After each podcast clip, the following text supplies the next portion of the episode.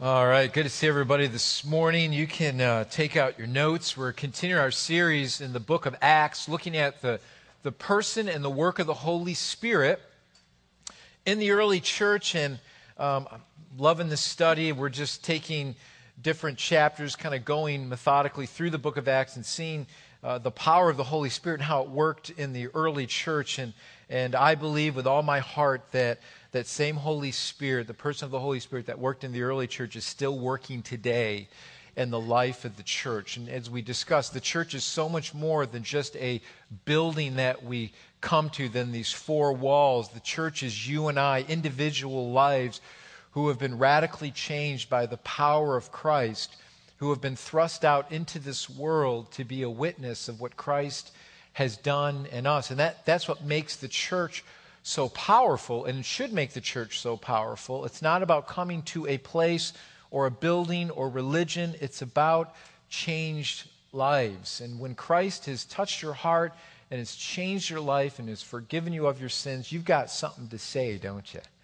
There's something that's always in your heart and your mind that Christ has done, and you want to share that with other people what the Lord has done in your heart. And some of you are sitting here today and you know firsthand what Christ has done in your heart and how he's changed you and how he's delivered you from your past. And, and that, that, you know, that's the only thing I can, I can tell you because I wasn't uh, raised in a house that, that uh, we were Christians at the time. We went to church, but we weren't Christians. We just did the religious thing. Some of you know what I'm talking about.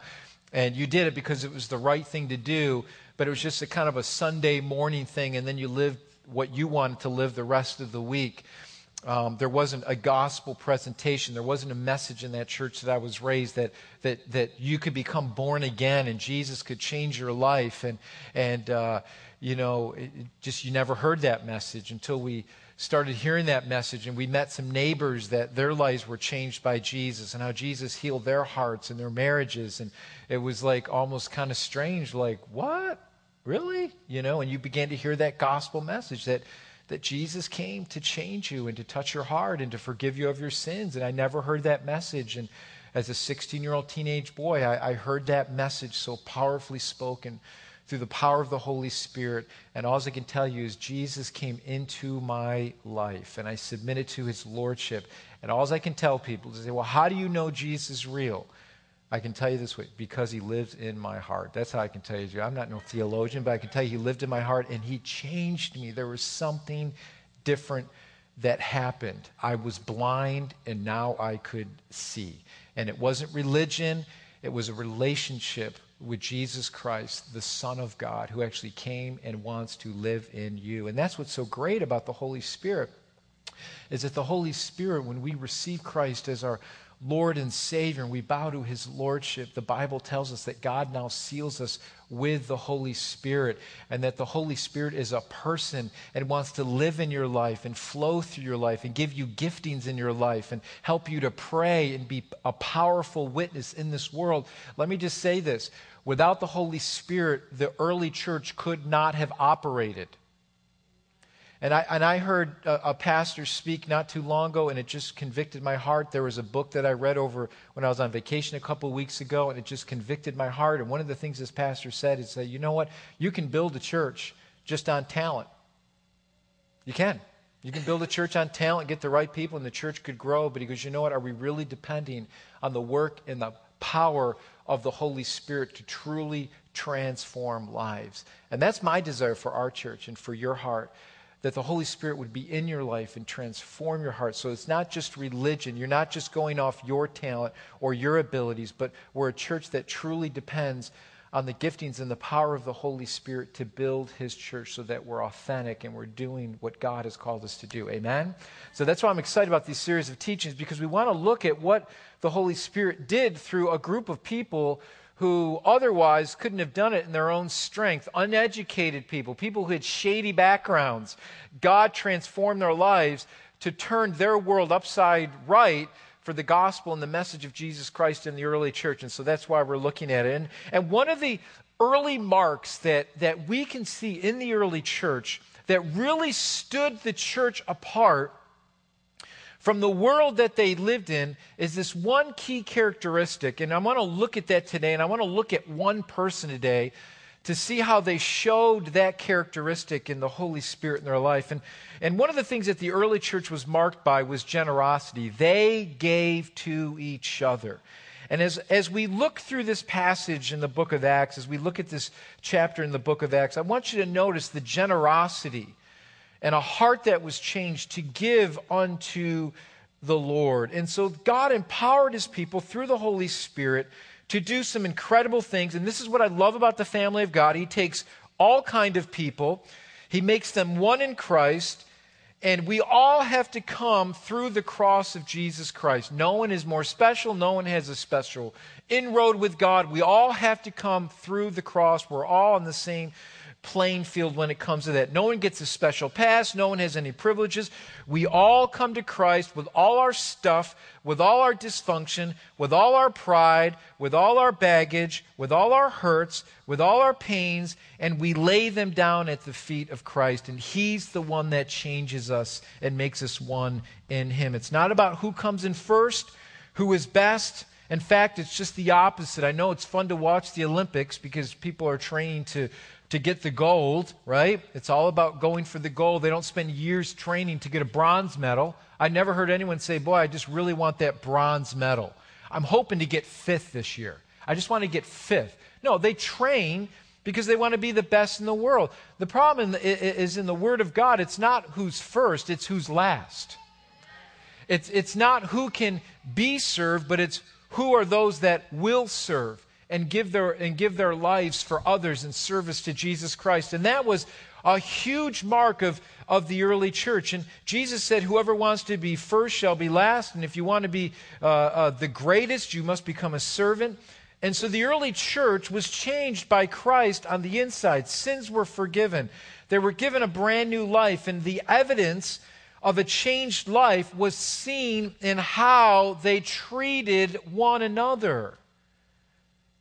Jesus even said in one of his last prayers, he, he prayed that, that the world would know that they are his disciples by how we love one another, by how we treat one another, by how we serve one another. One of, the, one of the marks of even secular writers and secular historians as they viewed the church, one historian made this comment by saying, See how they love one another. It's amazing. Now, that doesn't mean we're always going to get along and that we're never, we're always going to see eye to eye and everything. But one of the emblems of the church is how we love each other even through our differences and how we edify one another in the body of Christ and how we serve one another. And so this was a huge emblem, a huge mark of, of the early church. And, uh, and, and, and I want to look at this one person. I want to do a character study on just one person that we see in the book of Acts, Acts chapter 4. And there was a person who was in the early church that just lived such an exemplary life that Luke, the author of Acts, mentions his good character. So if you've got your Bibles or your notes, you want to look at the screens, let's look at Acts chapter 4. And I just want to read these two verses for you and, uh, and look at this one person who just stood out in the early church because of their character and what Christ had done in their heart. Uh, let's see what the, the passage says there. It says, Thus Joseph, who was also called by the apostles Barnabas, which means son of encouragement, a Levite, a native of Cyprus, sold a field that belonged to him, and he brought the money and laid it at the apostles' feet. Now, this person, Joseph, or Barnabas was such a unique individual that he was given the nickname Son of Encouragement. Now, how many of you ever had a nickname growing up? Now, I lived in the South for eight years, and if you were just to say the name Bubba, heads would turn. It doesn't matter where you were. You could be in the grocery store and say, Hey, Bubba! Somebody would turn around. It was like every other person was named Bubba in the South. Some of you may have had nicknames growing up. Now, uh, our kids have nicknames, but I'm not going to embarrass them and tell you what their nicknames are. Uh, but let me just throw out some nicknames and see if you guys can, can guess who these people are. You ready? Okay, these are for all the old people. You ready? because none of the young kids will get this one. Are you ready? Okay. Old Blue Eyes. Chairman of the board. Thanks, Frank Sinatra. Very good. Did any young person know that under the age of 20? Okay, I didn't think so. Okay. Uh, how about this one for all you sports fans? Big Papi. David Ortiz, Boston fans, okay? That was for my son Wesley. Okay, for all you Boston haters who don't like Boston, okay, how about for some of you Yankee fans? We have any Yankee fans out there? Okay, we've got two. Good. Okay, uh, great. A Rod. Uh, Ruth, you know all these. Ruth is like, she's a huge baseball fan. They call Ruth Speedy. That's Ruth's nickname, Speedy. Italian Stallion. Sylvester Stallone. All right. Now, if, if you were given a nickname based on your character, what would it be? Some you may be called Grumpy, maybe, or Sleepy, I don't know the, any of the other dwarfs. I can't think of any of the. Yeah, dopey. I don't know. Okay. Now, I, I, think, I think that the hardest question probably someone could, could ask is this. If you were to be real honest, maybe with your spouse or with a friend, if you were to ask somebody, what is it about my character that needs improving? Wouldn't that be a fun question to ask? Maybe it's a good question you'd ask. What is it about my character that you see in me that could use improvement? How many of you know we could all use improvement in our characters? You, you guys know what the biggest room in the house is, right? It's the room for improvement, right? That's the biggest room. Y'all know, you knew that, right? That's the big, and some of us don't like to go to that room. That room, we shut the door, we lock it, we never want to look in there. But the biggest room in every house is the room for improvement. So, yeah, you, we all need areas of improvement in our life. And, and I just want to look at at, at the person of Joseph or Barnabas and, and, and what made him such a unique individual that, that, that Luke, the, the author of Acts here, just talks about him and, and looks at him and, and, and uses him as an example for us to know what God desires in the character of a believer. And I believe that, that Barnabas displayed some many great characters through, through the power uh, of, of the Holy Spirit. And so, what did the apostles see in Joseph to give him the name Barnabas? And I want to look at this person, Barnabas, and why he was given this name. So let's look at a couple things. And, and, we're going to get these out of the scriptures because the scriptures tell us what his character was like. And, and hopefully we can learn some things and, and, and apply these things to our lives as God leads us through the presence of his Holy Spirit. First of all, we know that he was generous through this verse. And what the Bible tells us that he sold some land and gave the money to the apostles. His generosity must have made an example to Luke to even mention him. And, and what this is, is it's, it's a sign of what God was doing in the heart of, of, of Barnabas. It, it wasn't something to show off, to say, look what I'm doing. Luke mentions it. Luke said, hey, there's this guy named, named Barnabas that, that the apostles loved so much that they changed his name from Joseph to Barnabas because he was such an encouragement to us. You see, this was a sign of what God was doing in the heart of, of Barnabas. You, you, you can't have the Spirit of God within you and not give. Let, let me just stress this. I know some of you are saying, Ethel, hold on to your purse because Pastor's going to start talking about money, okay? Hold on to your wallets. Let me just say this. I will never be embarrassed to say this as the pastor of this church. If Christ lives in your heart, we have to be givers because God so loved the world that he gave. Jesus gave everything, Jesus gave his life. And when you look through the book of Acts and you look at the early church, they gave, even some churches, the Macedonian churches, gave out of their poverty to give to the need of the churches in, in Jerusalem. And, and we're going to talk about this, this later in another series, in another message within this series. But, but one of the things that Paul said was, he said, listen, this church, this, this church and, and the church in Macedonia, they didn't have anything, but they gave out of their severe poverty and out of their own need to help another church of people they don't even know, but they gave because they said, We have to give. And in fact, Paul says they gave out of grace. It was grace giving. It wasn't, which means this, it wasn't out of compulsion. It wasn't out of guilt. It wasn't out of, oh, I got to do this. In fact, the Bible says that God loves a cheerful giver, which means this. It actually means, the word there in the Greek actually means hilarious giver. Like, God, I just want to give to you, not because I have to, because I want to give to you, not out of compulsion. God says, I don't want your money if you're going to give out of compulsion. I don't want your money if you're going to give out of guilt because it's not out of the right motive, it's not out of the right heart. And what we see here in Barnabas is that he gave out of generosity, out of God's grace, of what God did in his heart. So, one of the marks of a believer in the Holy Spirit is in your life is, am I giving? And I'm not just talking about your, your finances, I'm talking about your life. Are you giving your life to what the Lord desires you to do? Are you serving other people? Are you using the gifts that God has given you to, to help other people? And some of you may be here and say, well, well, well, you know, I don't know where to be used in, in the family of God. We can help. We can help you find a place in our church. Let, let me just say this. Let me brag on my parents a little bit. My dad is 69 years old. He worked all week at VBS with the recreation so don't tell me that you can't use your gifts for the Lord. My mom was with all the fifth and sixth grade girls, helping them all week. They're seniors, all right? They should be in a rocking chair playing shuffleboard somewhere. They were here all week with the kids. Now, I don't know if they're going to come to church today because they're probably exhausted and I think they're in the hospital now. No, there was, it was a good week.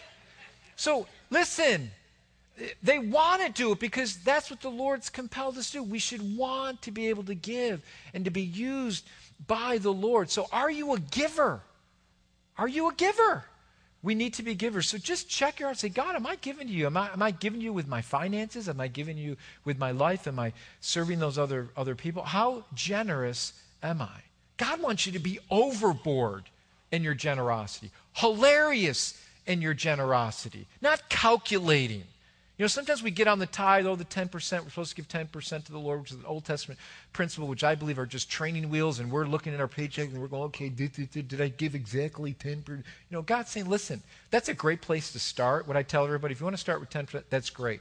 But you know what God tells us to do? He says to give everything. Are you giving me my whole heart? Are you giving me everything? Are you giving me the first of your day? Are you giving me the first of your week? Am I number one in your life? Am I number one of your checkbook? Am I number one of your bank account? That's what God really cares about. Am I first in your life? Or am I just some second or third or fourth thought down the line? Well, God, I'll just give you this. God wants to be number one in your life. And if God is number one in your life, then you're going to be a giver because you're going to want to please him. Not to gain his, his love or his acceptance, like that's going to give you some brownie points in heaven. Listen, God loves you. His love for you is unconditional. He doesn't love you because you gave more in the plate this week. If you're trying to gain God's acceptance through that, you're going to live a miserable, miserable Christian. You're going to have a miserable Christian walk. God wants you to give because of his grace inside of your heart. And there was something inside of Barnabas that just had grace inside of his heart that he just gave out of generosity. He gave, he gave because he wanted to give because of what Christ did in his heart. So he was, he was generous. The second thing we can see through the scriptures is that he was a servant. I like this verse in Acts 9.27. And it says, Barnabas here was kind of an advocate for the Apostle Paul. Remember, the Apostle Paul was killing Christians before his conversion. He wasn't the most popular person among the apostles before his conversion. They knew who Paul was. In fact, Paul gave approval to the stoning of one of the uh, first martyrs of the church, Stephen. He was there, he was given approval. So he wasn't probably the most liked person amongst Christians. And all of a sudden, the Apostle Paul has this conversion, and they got to try to convince the other apostles that this isn't some covert operation of Paul trying to weasel into the church to kill more people. Okay, so here's Barnabas. It says, But Barnabas took him and brought him to the apostles and declared to them how on the road he had seen the Lord who spoke to him, and how at Damascus he had preached boldly in the name of who? So he's standing up for him. So, so he was a servant. He risked his reputation to stand on Paul's defense to tell the other apostles, this guy is legit. He convinced the other apostles that Paul was the real deal and, and that, that his life was truly changed and that, that he, he, stopped, he, he stopped this pursuit of trying to kill Christians and actually is on our side. He's got our jersey on. He's preaching about Jesus now. I can defend him. I'm going to stand with him. He did what was ever needed to be done. He taught, he traveled, he shared the message of Christ. Barnabas stood on his behalf. He was a servant. He humbled himself in that situation. He didn't worry about what the other apostles were going to think. He didn't say, you know what, this Paul character is kind of shady. I'm going to kind of distance myself from this guy because I don't want to make myself look bad in front of the other apostles. He didn't care. He stood up for him and he says, I can vouch for this guy. I'm going to be a servant here. And I'm going to put my reputation aside for the sake of someone else to let you know that Paul is the real deal, that Paul loves Jesus, that he indeed was converted, and that he is preaching in the name of Jesus Christ. He was a servant. Acts 11, we can see that, that Barnabas was also an edifier. He, he edified people. And, and this characteristic is so important. And I, I want you to see what, what happened here. Not only did he did, did he stand and serve and, and stand on the side of Paul, but also on the side of Gentiles. If you remember, when the church came together, you had mostly Jewish believers that were saved at the very beginning through the message of Christ. But now this message is starting to spill out to towns around them and other countries. And now the Gentiles are coming into the fold. And you've got some issues there, and you've got to blend these two different groups together who once hated each other and now are coming together in the name of Jesus. And, and the apostles are recognizing that the word that was preached to the Jews the Gentiles are receiving it and receiving the gift of the Holy Spirit, the baptism of the Holy Spirit. And even Peter said, What keeps us from, from having them be baptized? They're part of the church too, because we know what the prophecy of Joel said that, that Joel prophesied that God's Spirit would be poured out on all flesh. So now you got the blending of the church. And here, listen, here Barnabas, who was a Levite, who was of Jewish descent, is the one who is standing up for the Gentiles now. He's saying, listen, God is doing a great work in their heart too. And, and listen to what the, the passage says here in Acts 11. It said, And the hand of the Lord was with them, and a great number who believed turned to the Lord. And the, this report came to the ears of the church in Jerusalem. And then they sent Barnabas to Antioch, who he came and saw the grace of God, and he was glad, and he exhorted them to remain faithful to all the Lord with, with his steadfast purpose. This characteristic is so important because I want you to notice what the passage says here. It said that Barnabas was filled with joy at what the Lord was doing with the Gentiles. He wasn't jealous. He didn't say, hey, these people aren't Jews. They're not one of us. This message isn't for, for, for them. He said, wait a minute. They're receiving Christ. We need to receive this with great joy. And so Barnabas didn't come against them, he actually received them and he rejoiced. And not only did he rejoice, but he encouraged them to remain faithful to the Lord. And so here's the important thing this was an important characteristic because it wasn't that Barnabas was just out for himself, he loved all people. He encouraged all those that came to Christ. He was part of the group that, that was saying, hey, let's rejoice over this. Let's be glad over this. Now, you know, let, let me just be honest with you. The church today sometimes has a bad reputation of saying us four and no more. That, that, that sometimes when other people from other cultures or backgrounds, and maybe they don't look or dress or, or, or, or, or are exactly like us, they come into our fold and we're a little bit passe about it. We're, we, we reject them a little bit. That shouldn't be within the family of God. Anyone who comes to Christ in the name of the Lord, we need to have open arms. Say, Welcome to the family of God. Jesus loves everyone, Jesus died for every soul. And so Barnabas was one of those that said to the church, Hey, let, let me just, let's be excited about who's coming into the body of Christ. One of the, one of the great church movements of our latest times was the Calvary Cha- Chapel movement with Chuck Smith out in Costa Mesa, California. And some of you may have heard about this. Back in the 60s and 70s, all these hippies were getting saved. Andy Imes was one, or uh, Andy Imes was one of them too. Andy Sprague was one of them too, and uh, and uh, and and they were getting saved. And a lot of the church they didn't know where to go because they'd walk in with their long hair and and and, and bare feet, and some of the church kind of poo-pooed them a little bit. And what happened in this great movement, the Calvary Chapel movement out in California, is they accepted them. They said, "Come into our churches," and and much of the great worship songs we sing today are a result of that movement in the '60s and the 70s. Because many of these hippies got saved, and some of these guys that you listen to on the radio today were all these ex hippies that got saved under Chuck Smith's ministry out in Costa Mesa, California, because there was a church that said, Hey, we love you, come on in. Come with your bare feet, come with your long hair. If you many of them used, wouldn't even sit in the pews, they just sit on the floors. And that's okay. Come on in. We, we love you. And a lot of these guys and women got saved, and now they're pastoring today because there was a church that encouraged them and edified them and loved on them and shared the love of Christ with them and say, You are welcome here. Amen. Amen. Praise God for that. And so you've seen a big, huge movement uh, because of the Hosanna music. You guys are familiar with the Hosanna music. That was all started from that great movement. The, the, just the contemporary music and worship started from that great, uh, great movement. I like this one. I just love this last characteristic that we see in the Word of God that the Bible says about Barnabas. It said that he was good. Now, th- this, is, this is good. I love what the scriptures say about this because if there's going to be a characteristic about us that we want people to notice, it would be this. Listen to how Luke describes this. Uh, Acts 11 24, it says, Barnabas was a good man, full of the Holy Spirit, and strong in faith, and many people were brought to the Lord.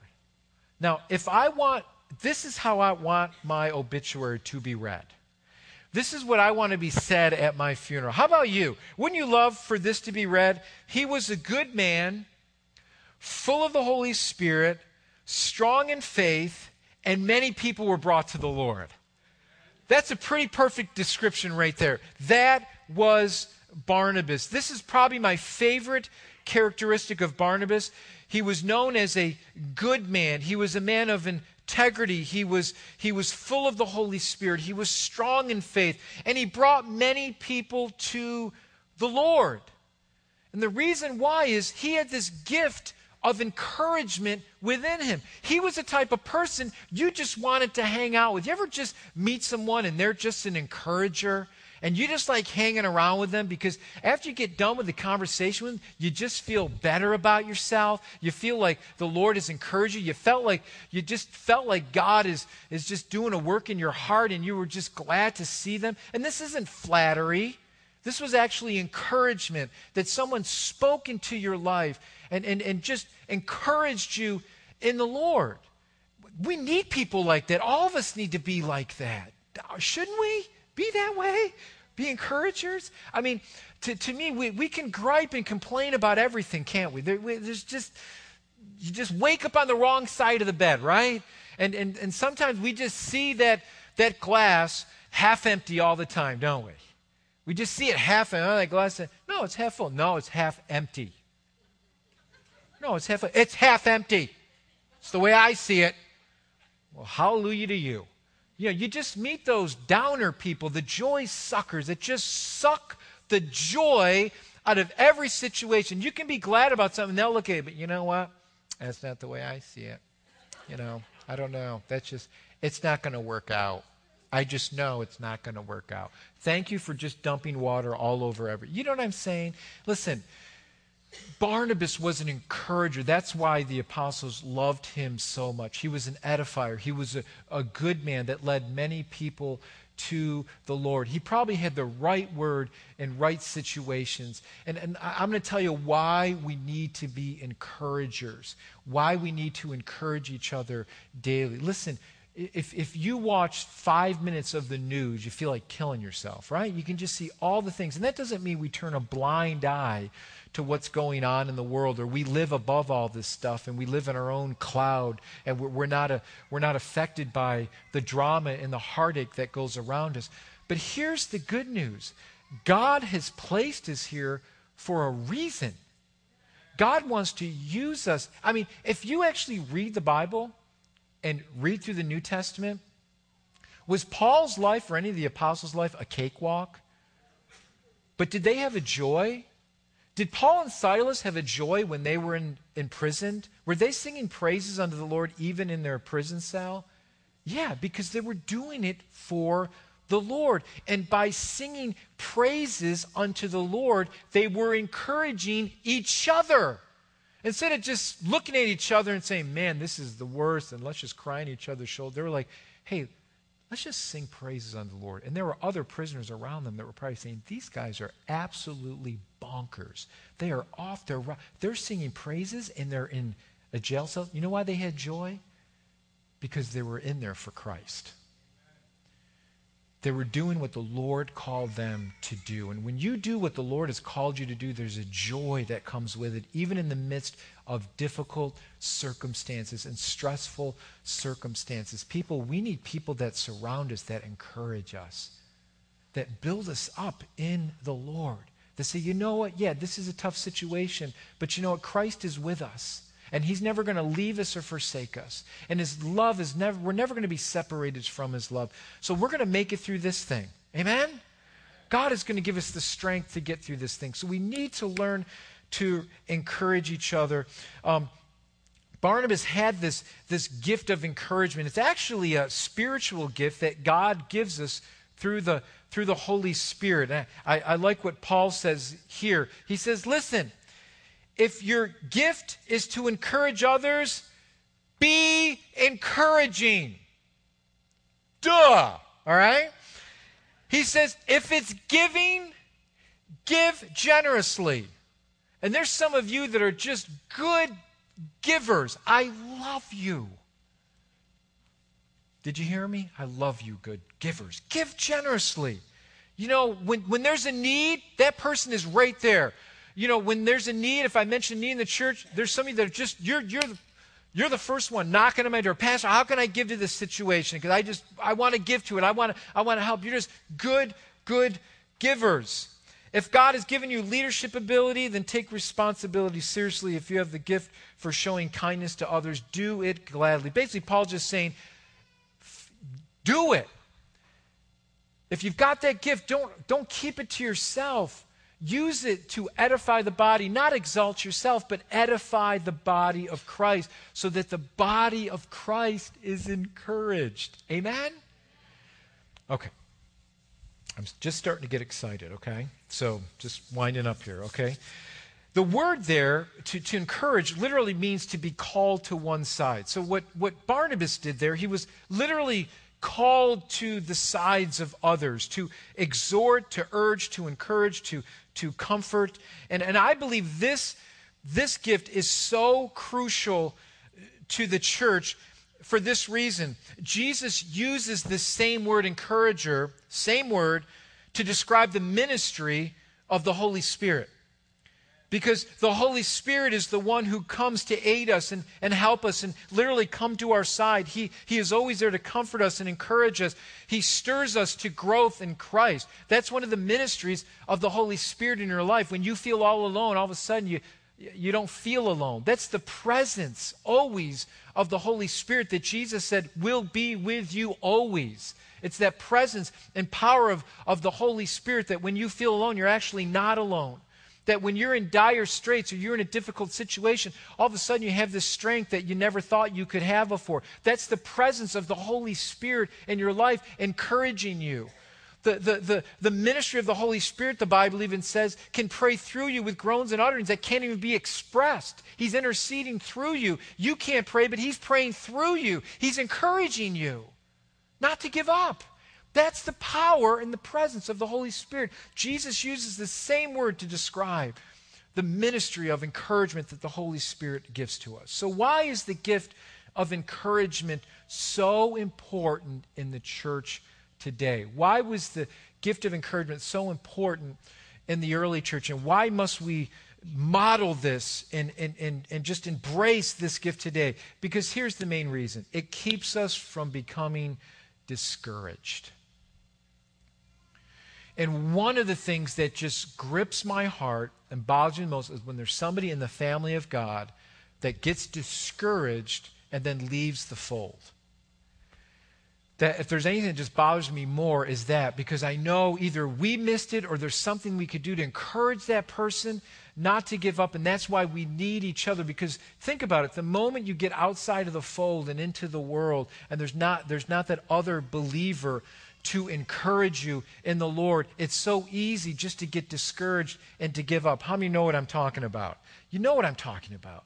But when we come into the family of God and we've got other believers that will encourage us in our walk, there's somebody we can call, there's somebody that's going to pray for us. That's why I tell you listen, get involved in a small group.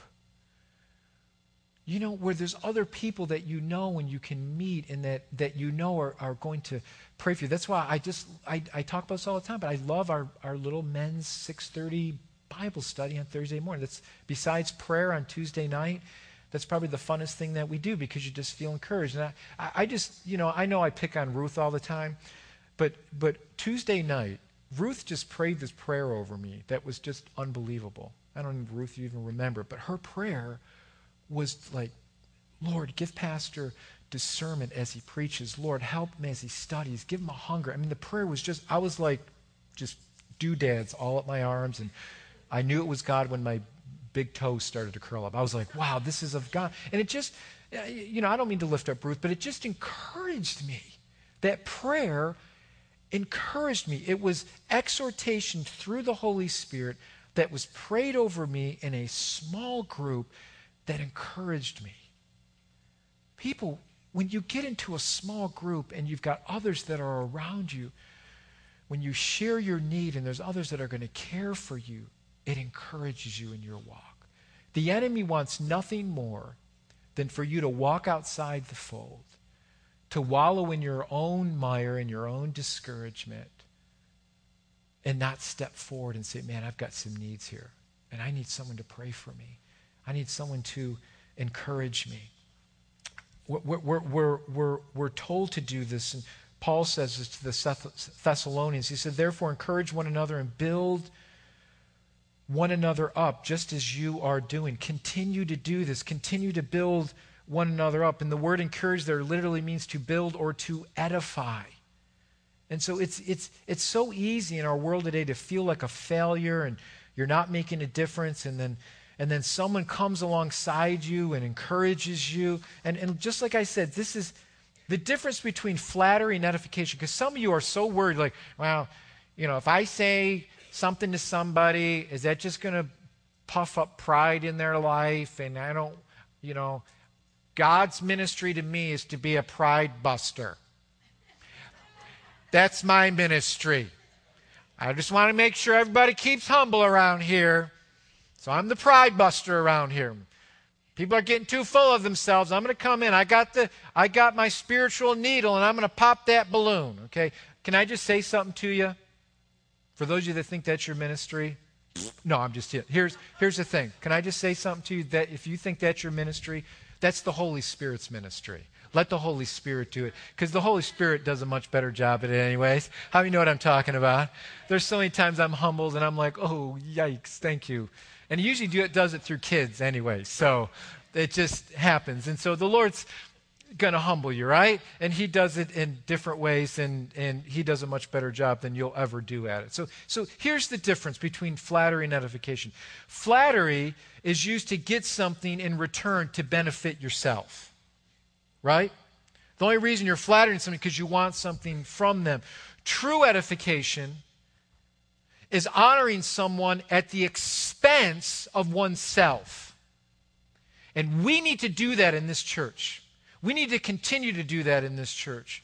That even though it may not be your ministry, even though you may not be getting the accolades, we need to lift one another up at the expense of ourselves That's why I hate the word departments in church. But you got the children's department, you got the youth department. You know what I say to that? I say that to depart. Because you know what it does? It automatically sets everyone else aside from one another. That this is my department. What am I going to get in my department? And this is my. No, we are a church, we are a ministry. And so we blend together under the headship of Jesus Christ. And so, what are we doing to edify other ministries within the church? That's why I like when the men's ministry helps out over in the benevolence ministry. And, and, and then the benevolence ministry helps out over in the women's ministry. And the women's ministry helps. That's what we should be doing. I want to encourage you to keep doing that as a body of Christ. Amen? The minute you feel like this is my ministry and I'm separate and what am I getting? Uh, am I getting more? Is this, is this, is this ministry getting more than me? Because if they're getting more than me, then I need to get more. That's not a ministry. That's a department, and that's from the pit of hell. I'm just going to tell you. We are a ministry. We are here for one another. And so I love when we serve each other. I love when the youth ministry serves the elderly people. I love when, when each ministry says, you know, it's not about me. What can we do to encourage each other so we can build up the body of Christ? It's not about individuals, it's about Jesus and what he's done for every single one of us. Amen? I was just a pride buster right there. I just poked some. I'm, no, I'm just teasing. Listen, it's about encouraging one another. So, true edification is about honoring someone at the expense of someone else. And if I don't like when someone else gets the praise for something, or I find myself jealous, there's something within your heart that God needs to deal with. And some people don't like to pray the others because it's not about them. You better guard your heart on that. So it's easy to criticize, but let's make it our ambition to encourage people daily. Whether you send a letter or an email, or you make a call, or you send a Facebook message, I don't care what you do, do something to encourage someone. Encourage people out in the world. Tell your server at the restaurant that they're doing a good job. How many of you ever have been servers in restaurants? How many of you say it hasn't been a piece of cake a lot of times with jerky customers? Because you get a bad meal, they blame you. And then, and then they don't and then they don't tip you the way they should because they take it out on the server. And those of you that ever served, I, I know, I worked at Wendy's for four years. All right? Okay? I know I people come back and if you put a pickle on there and they didn't ask for a pickle, you, you thought the world was going to end. You know, they're throwing pickles at you. I didn't ask for this pickle, you know. And uh, we'll get you another one. Here's a coupon for another. You know, you, you just deal with people that are just jerks, okay? But here's the thing when's the last time that you said something nice to a server? And said, you know what? I just want to let you know you did a good job. I, I, I can remember we were at McDonald's and and we just got served well, and they changed McDonald's. And, and the last couple times we were there, was just really good service, and they really did a good job fixing up the store and stuff. So, so I, I went up to the front. I said, I'm just going to encourage the manager. So I went up to the front. The girl working at the front, you know, she's 15 years old. She's got drool coming out of her mouth and boogers coming out of her nose. Can I help you? No, I'm just teasing. Um, I said, Can I talk to your manager? And she's like, Uh oh, you know, what's this guy going to, you know, we're going to be in big trouble. So I, uh, so I, I said, I just want to touch. So, so the manager comes out. She, you know, she's all, what? And I go, I just want to tell you, man, the store looks great. My order was right. My fries were hot. The sundae was good. You know, I just ate about 15,000 calories. It was good. I just, I just, I wanted to tell you that you're doing a good job. She just looked at me like, like, what? Really? And this is what she said. She goes, thank you. She goes, sometimes it's real hard doing this. I said, I know it's I worked at Wendy's. We can relate, sister. We can relate, sister. I know it's like. I know what it's like, you know. And uh, it just, you know what? Just encourage somebody. Just encourage. Say you're doing a good. You know, you may you may never know how that makes somebody's life. And then you know what? It's especially if it's if it's a store that you frequent often, and you say that. Now you're building a relationship. Now you've got an open door of a great witness. Let me just throw this other thing out at you. I know some of you can be mad at me, okay? This is totally from the Holy Spirit right now, all right? You better tip. That's all I'm saying. if you don't tip and then you leave a tract, I will smack you on the side of your head. Okay? I will hurt you. Okay? You tip well and leave a tract. If you don't tip, don't leave a tract. Worst witness. Because the minute you walk away, they're not even going to think about the tract. They're just going to think about how cheap you were and how you didn't tip well. Okay? Uh, you hear me? Can I get an amen? amen? That was free. That was totally free out there. Okay? All you servers say, thank you, Pastor. All right. Okay. So let, us let, look at the results of encouragement as we finish up here. Let, let's look at the results. When we encourage each other and we build each other up in the Lord, let's see what happens here. First of all, it helps us to, to live in a harsh world.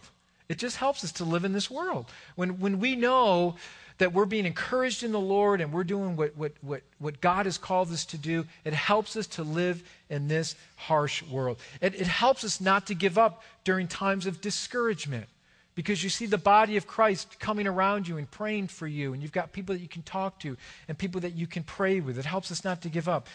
I love this. It helps us to love like Jesus. When we're encouraging each other, and we're loving, then we're loving the way Jesus wants us to love. It's not about me, it's about Christ. It's about me putting aside my agenda for the greater good of the body of Christ. Amen? That's what it means to serve. It helps us to be patient and kind. When you're encouraging each other, there's not a lot of room for discouraging words. There's not a lot of room for, for, for, for criticism.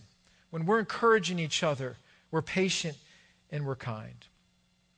It helps us to have hope when things seem hopeless. Now, I've told you guys this before, and I'm going to admit something to you.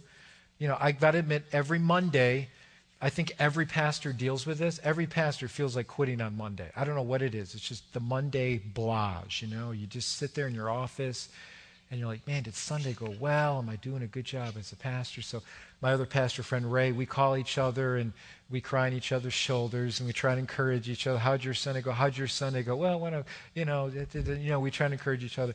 But here's the thing, I, and I think I've shared this with you before. I've got an encouragement file in my desk. If you sit at my desk, it's to the it's to the left hand side, and every once in a while, maybe twice a month, maybe every third month when I really feel down and I feel like I'm just a failure as a pastor, whatever, you know, you get those times. I just pull out that encouragement file and I read through some of the letters that you sent me. Some of the cards and some of the emails that you sent me just, just to encourage me and, and, and thank me for, for just serving the Lord. Now, I don't do that to build up my pride because I'm nobody. I'm nothing without Christ. But I do that just to encourage myself to know that God has put a calling on my heart to serve you and to serve this church. So thank you for just encouraging letters and and and and I and I keep those. I do. You I got a whole whole drawer of letters that I just go through and it just you know what it helps me to do? It just helps me to remind myself that God is good. You know, it, because isn't it so easy to look at the negative things in your life and, and you know, you, you, you may hear a hundred compliments and you get one negative thing and it just nosedives you and you just feel like, okay, I'm just going to give up. And then you see all these other encouraging things that are going around. And then it's just there to remind you not to give up, that God is still doing a good work, that, yeah, we're going to make mistakes. We're going to hurt each other. We're, we're not going to always be Christ like in every situation. But that when we come before the Lord and we ask for forgiveness, God is there to heal us and to restore relationships. You know, I, I just I just appreciate that. You know, um, I, I just I want you to know that that, that doesn't mean we're never open to correction. Um, do you realize that correction can also be encouragement at the same time? It's the way that we do it. You know, all of us need correction from time to time and we need to be straightened out. Time. How many know what I'm talking about? None of us are perfect here. We do need to be corrected. But when hurts come, make sure you do it in love. When you need to correct somebody or correct your child or something in the church, whether we have to have church discipline or something's wrong, we always do it in love. And even in that, we can be encouraging with one another because we want ourselves to grow. We don't want to overlook sin that could eventually hurt the body of Christ. So I don't walk away with this message that we just always have to be happy people and run around and just always encourage each other, and then we just overlook sin and overlook discipline and overlook correction. No, even in encouragement, and as we're going to see as we go through the book of Acts, Paul and Barnabas didn't see eye to eye on something. And they weren't sure, you know, Barnabas wanted to take John Mark on this next missionary journey, and Paul said, I ain't taking him because he bailed out on our other missionary journey. I ain't taking him. And Barnabas says, Well, I am going to take him. And they had a little disagreement. But you know what? They didn't kill each other. They worked through. That's a whole message I'm going to talk about. How do we work through disagreements without killing each other? And Paul and Barnabas did it through the spirit of encouragement. They were an example to the church body on how you work through, through conflict when you don't see eye to eye. But through that, the body of Christ was encouraged by how they worked through it.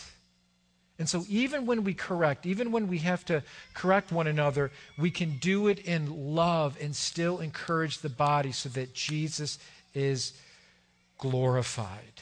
So, that's the other side of encouragement. It's admonishment, it's correction. We need to be corrected from time to time, but let's admonish and let's correct in love. That's when I have to bring church discipline in a situation or to a, a, a person in the church that I feel like needs to be corrected. That's not the that's not my gift.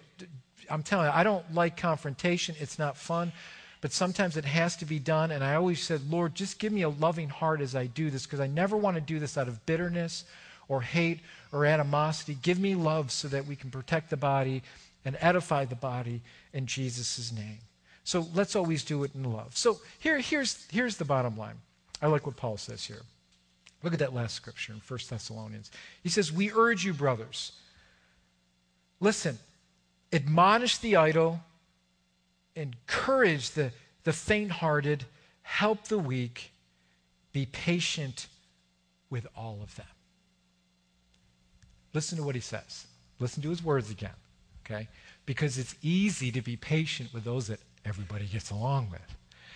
It's easy to be patient with those that see eye to eye with you, right? It's easy to be patient when everybody sees it your way, right? That's the easy part. But watch what he says. We urge you, brothers. This is how you do it. We're, we're, instructing you here. We're urging you here. Admonish the idols, those that aren't doing anything. You admonish them. Get moving. Crack the whip. You know, get working for the Lord, okay? Encourage the faint hearted, those that feel like giving up. Help the weak, those that can't help themselves, and, and, and indeed admonishment and encouragement. But in all those situations, be patient with all of them. Show grace in all those situations. Don't become hard hearted in those situations. Be patient. Use self control. Let the mercy and grace of God rule your heart in all those situations. I'll be honest with you guys. What separates a church is usually not theological issues and doctrine issues.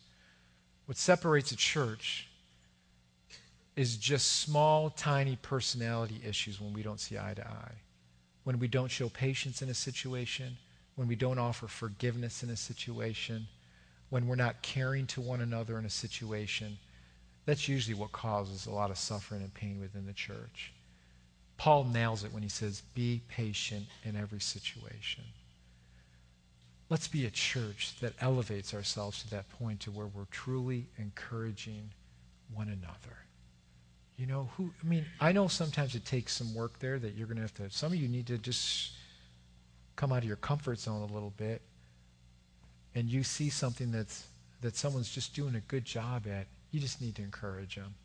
And, and what's, what's cool about encouragement is this. So many times when I feel down and I just don't feel good about myself or I feel like a failure, it's always at that time a letter comes or a phone call comes or somebody prays for me. And it's like, I remember one time I was just having a, it was a Monday morning, I was having a bad day, and I came in the office and there was a message on my phone. You know, there's usually three or four messages. I'm like, God, do I want to answer my message right now? It's probably a problem, blah, blah, blah.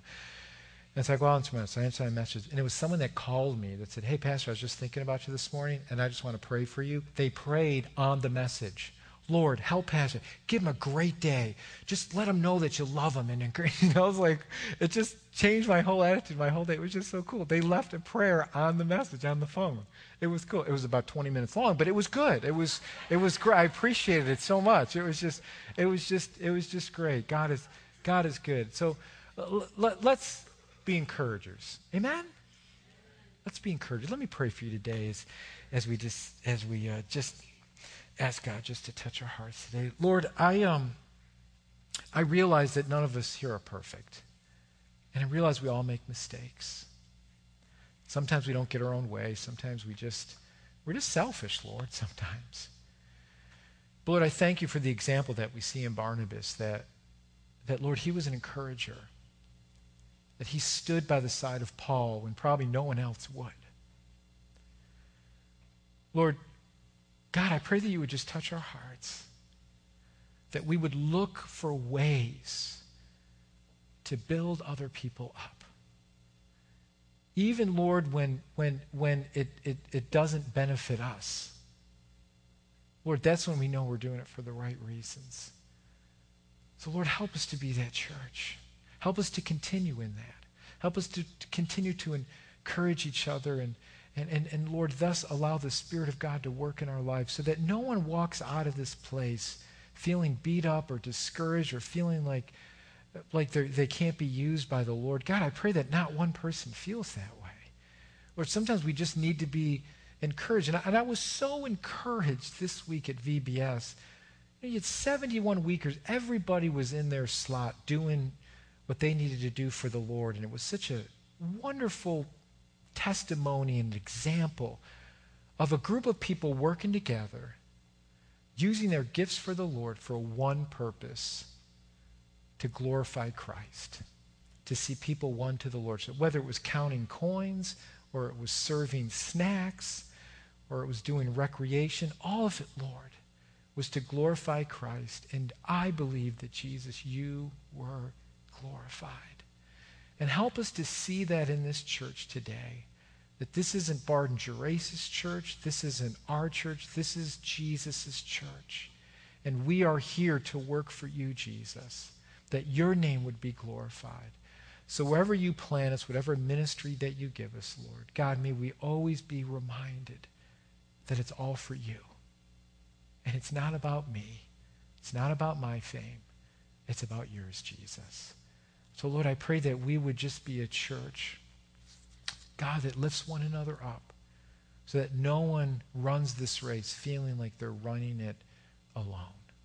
So just do that work. And I pray for anyone here that just feels discouraged, that feels alone, God, I pray that you would encourage them, Lord. Let them know they don't have to be that way, that they don't have to feel alone, that there's a place for them, God, in this, in this family. And so, Lord, encourage them today to take that step of faith and maybe get involved in an area of ministry, Lord, have them just have that burden and, and that faith just to take that step, God, and use them mightily for your purposes, I pray. Thank you for this word, Lord. Thank you for the example that we have in Barnabas. And Lord, just touch our hearts now, we pray. In Jesus' mighty name. In Jesus' mighty, mighty, mighty name, we ask these things. Amen? All right. I want you to stand and. Uh, we're just going to sing an encouraging song. And uh, I want you to rejoice in what God is doing. Just when you sing this song, just look at the words of this song. Lord, do the miracle in my heart. And uh, I pray that it just touches you today as we just close in song of the day. Amen. Praise God.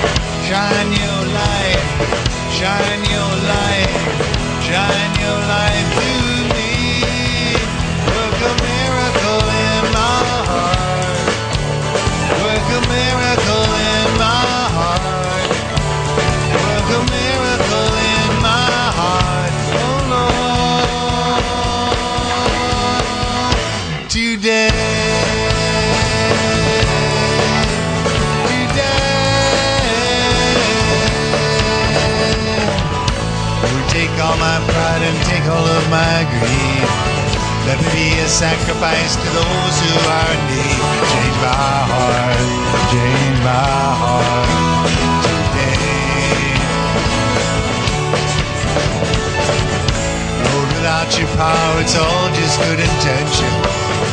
Lord, without your grace, who can find redemption? Change my heart, change my heart today. Lord, loose the chains of oppression. Lord, set the captives free. Lord, fill my life with your compassion. Shine your light, shine your light, shine your light through me. Work a miracle in my heart. Work a miracle in my heart. Work a miracle in my heart. Oh Lord, work a miracle.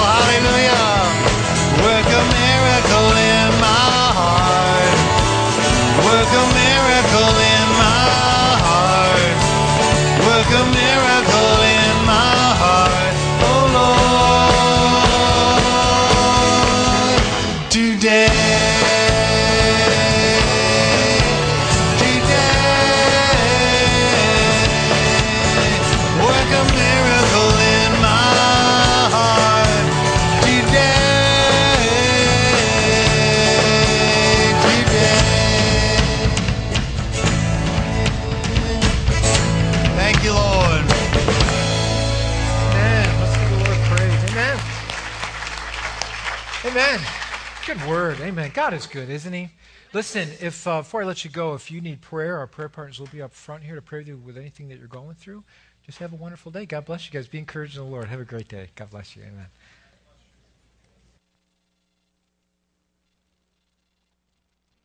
Well,